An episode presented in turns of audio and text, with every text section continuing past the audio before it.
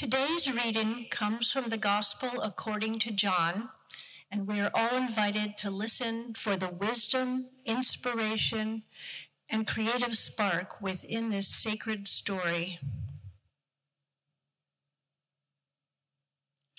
In the beginning was the Word, and the Word was with God, and the Word was God.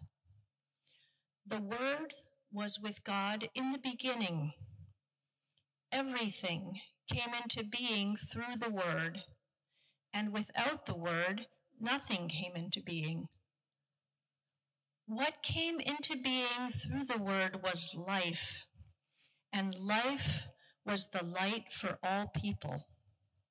The light shines in the darkness, and the darkness doesn't extinguish the light. The good news of Jesus Christ.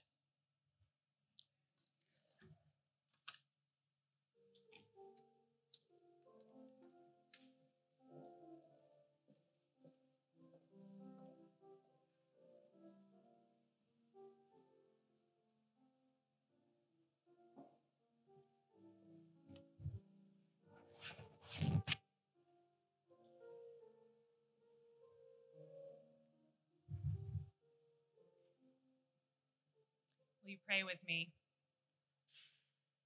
Gracious God, may the words of my mouth and the meditations of all of our hearts be truly acceptable in your sight, O God, our rock and our Redeemer. Amen. In the beginning was the Word. God spoke, and creation came into being. The Word, also known as the Logos, the wisdom of God, also called Sophia, or the Spirit of God, the inspiration, a word meaning to fill with breath, to imbue with divine spirit.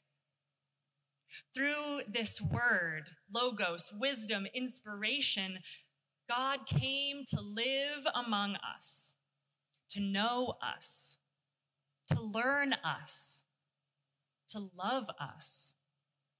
The story of creation tells us that something is formed or reformed every time God speaks. Let there be light, and there was light. In the beginning was the Word. Everything came into being through the Word, and without the Word, nothing came into being.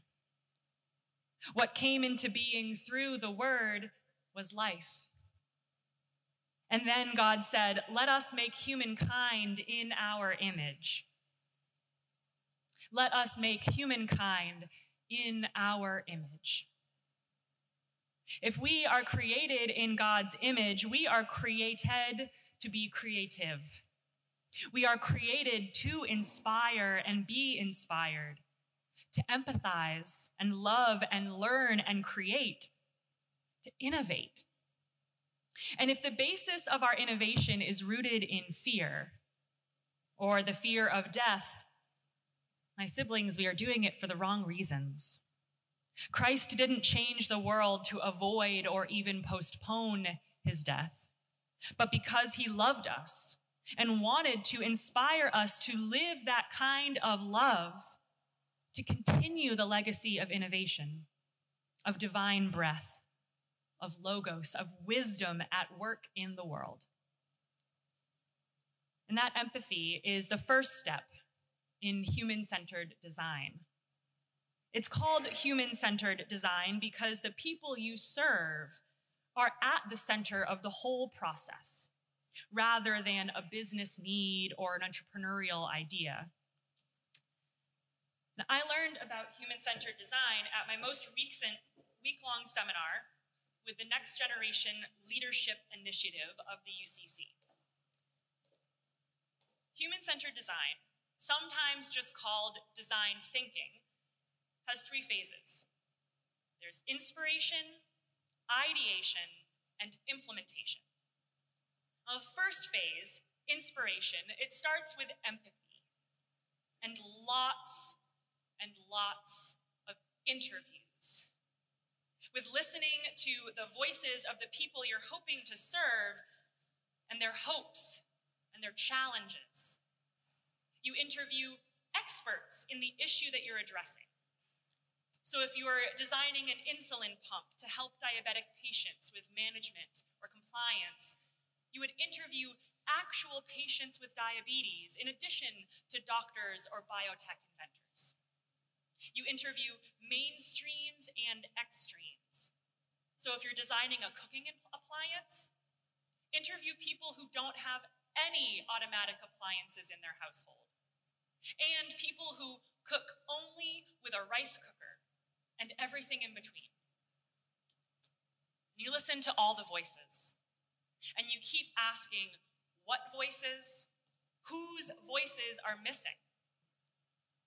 Celebrating July 4th as our nation's Independence Day does not take into account that on that day that our nation state was formed, at least 700,000 of its inhabitants were enslaved.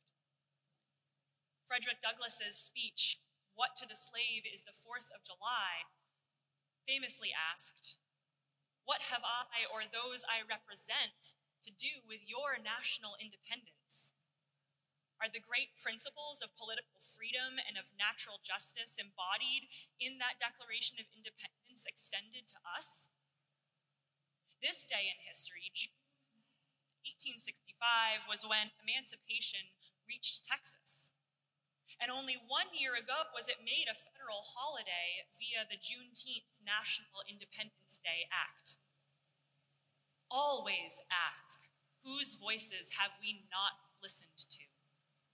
Because in much more than the design process, that is the way forward.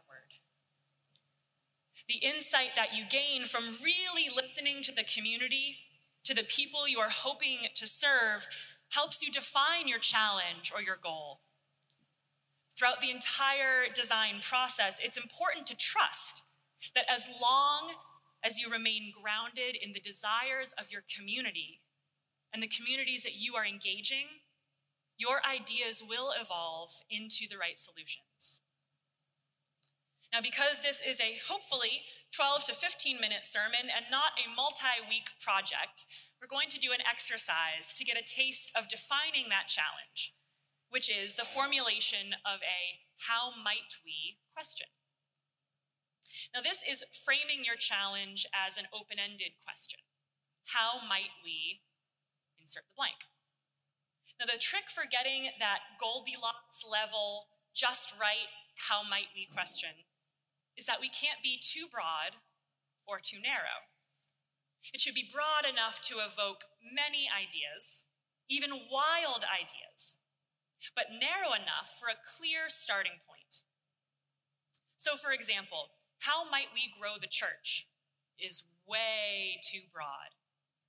But if, after interviewing many folks in the community, the insight is that there's a large population of local folks who have religious sentiment, but who have written off church due to a belief that all churches would not be welcoming of them, you might arrive at the question how might we make our values known to folks who aren't going to walk inside the church on their own, let, let alone attend a service in order to find out. And down the line, one of the ideas you might arrive at is to have a set of rainbow Adirondack chairs in your front lawn, or a trans pride flag waving from your signage, or a strawberry festival that is open and hospitable to all. Or your community interviews might reveal that since the return to in person worship, families that used to be in worship before the pandemic now choose to stay home together on Sunday mornings. In the case of Simple Church, a Methodist church plant in Grafton, Mass., you might ask, how might we make worship a place that families are glad and able to spend time at? And eventually end up offering a Wednesday night dinner church service instead of the traditional Sunday morning service. So now I want to invite you, congregation, to come up with your own United Parish, how might we question on your blue index card. And if you don't have a blue index card, you can raise your hand and we will come around and give you one. I see a couple hands just up at the front here. So we're going to take a couple minutes just to come up with your how might we question. And if you look at your question and would have no idea where with brainstorming ideas, try to narrow it a little bit. If your question would only really point to one possible solution, try broadening it. If you're stuck, try trading cards with your neighbor and see if they can help you because this process is inherently people centered and collaborative. So I'll give you a couple minutes just to write down a question. And when you're done, just look up and, at me, and that's how we'll know that we're ready to move on.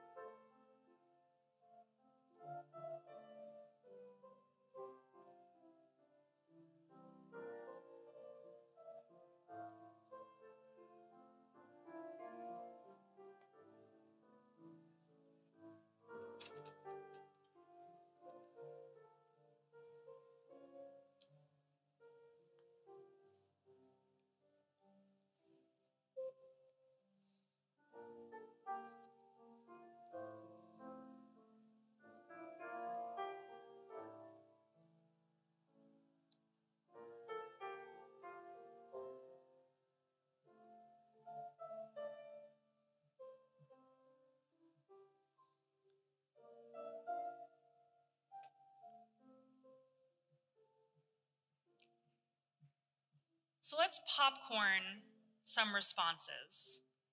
Who, which brave soul is willing to share the question that you came up with? I promise no one will tell you it's a bad idea because that's the point of this process. There are no bad ideas and no bad questions. Yeah. All right, my question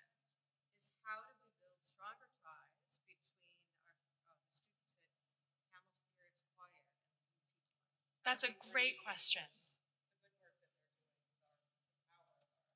That's wonderful. So, how might we strengthen the ties between United Parish and the students at Hamilton Garrett School of Music and Arts? That's a wonderful question, Patty. Anyone else willing to share? Yeah, Holly.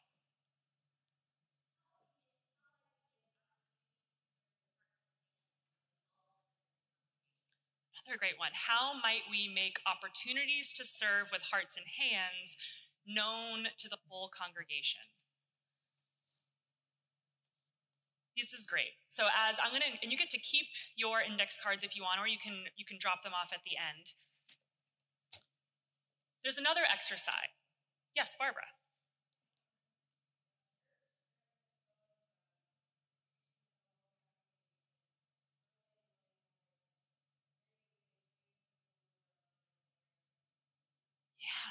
So, how might we use our worship to chase away the Monday morning blues? That's a great question. So, there's just one exercise that we use in the design process and that a lot of churches are starting to take on to help us begin to think big. And there's another exercise that helps us to think laterally and get as creative as possible. Because remember, these first two stages, inspiration and ideation are generative. We are co creating with God. The inspiration phase sets us up for simply adding ideas, wild ideas and mundane ideas. I mean, let's think about it. Let there be light. That is a wild idea when all that you've known is a formless void. I mean, who came up with elephants? That's a wild idea. We come up with as many ideas as possible, not workshopping or honing them or narrowing them down yet. That's the implementation phase, that's prototyping. And even then, it's an er-, iterative process. There was the first day, the second day, the third day, and so on until we got to the seventh day and God rested. And then what happened on the eighth? And that's something that Peter is going to be talking a little bit about with us next week. But that's prototyping, an iterative phase. And you'll end up making many prototypes for many different ideas before you combine them or weed out or settle on your final product. Now, this exercise that we're going to do is about seeking out what's called analogous inspiration. And this means identifying a couple characteristics of the purpose of your design challenge and looking for other outside the box areas that share those characteristics.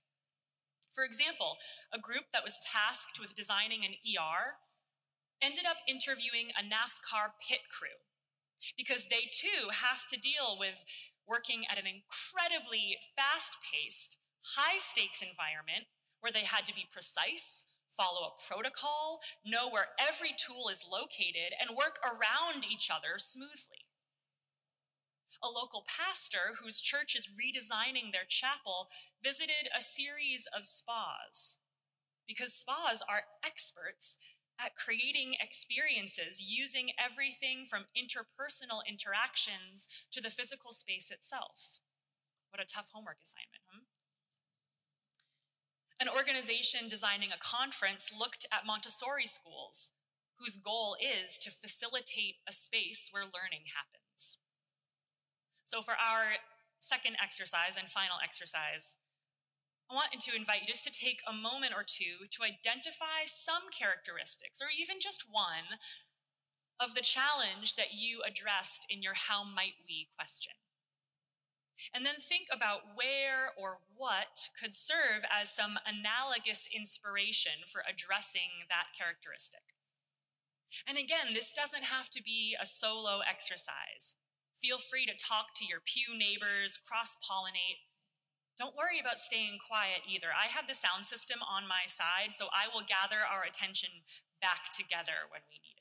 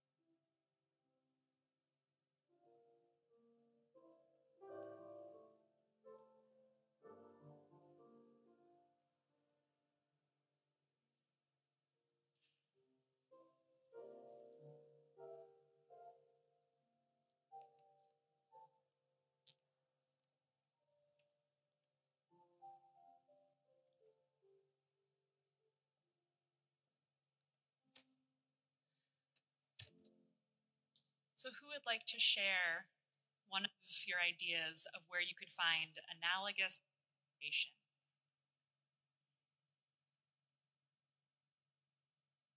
Yeah, Kate. You said to visit small villages or communities where all families and residents know each other That's great. To visit small villages or communities where all families and residents know each other well. Anyone else? Yeah, David. Oh, it's fine.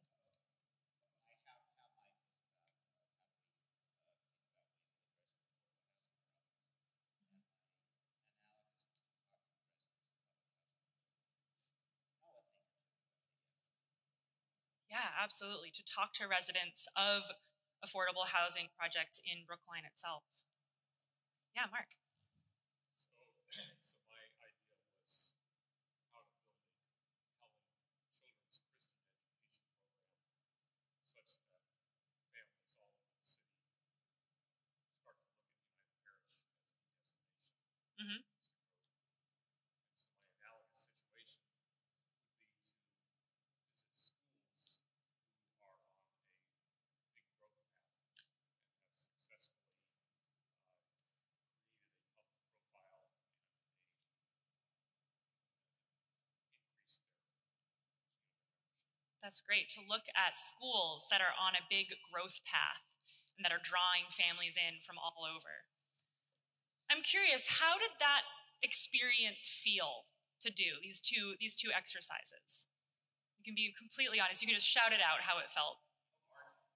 Hopeful, yep. Enlarging. Anything else? Can you hmm? Creative. That's great. Adam, can you tell me a little bit more about what felt hopeful to you about it?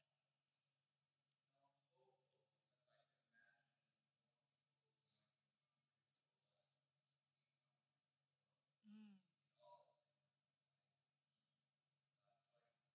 Yeah. So Adam said he could imagine other for these similar things joining in on this process. So this is just a taste of the inspiration phase. And the next phase would be ideation, gathering as many ideas as possible. And the hardest part of the design process in churches and beyond is often spending ample enough time in the inspiration and ideation phases. Because it is so, so hard not to jump immediately towards critiquing why ideas may or may not work, or picking one idea and just starting to roll with it and figure out what you would need to do to put it in place. But there is a time and a place for that. For everything, there is a season, the Bible says, and a time for every purpose under heaven. And the time for prototyping is in the third phase, implementation. In the end, human centered design is not a linear process. You'll often create many prototypes. And this can be tricky, as healthcare designers Bon Ku and Ellen pointed out. We're not all accustomed to showing our work when it's in the early stages, especially showing it to others. But prototyping gets us comfortable with failing, and it prevents us from getting too attached to a single solution. You not only have to get comfortable with letting go of some of your precious ideas that you came up with, but also get comfortable with really sitting in those first two phases. It's so hard to do when the product is something so important to us personally, like growing the church or getting more connected to ministry partners. We want to jump to action, to fixing, to implementing. We are horses ready at the gate. But as our area conference minister reminded us last week, wait for it. Take a breath. Come up with another idea, and then another, and then another. And if you write them all down, you won't forget about them. I promise. So go ahead and then come up with another one. And Jesus traveled, listening to and engaging with people for almost three years before his entry into Jerusalem, telling everyone to keep quiet about him and his miracles and his ministry. His disciples were pretty confused by that, and so were the, many of the folks that he healed, and not every single one of them obeyed his request to keep quiet. But Jesus waited until the time was right. Now, if he can wait three years, we can wait a few days or a few weeks. I promise.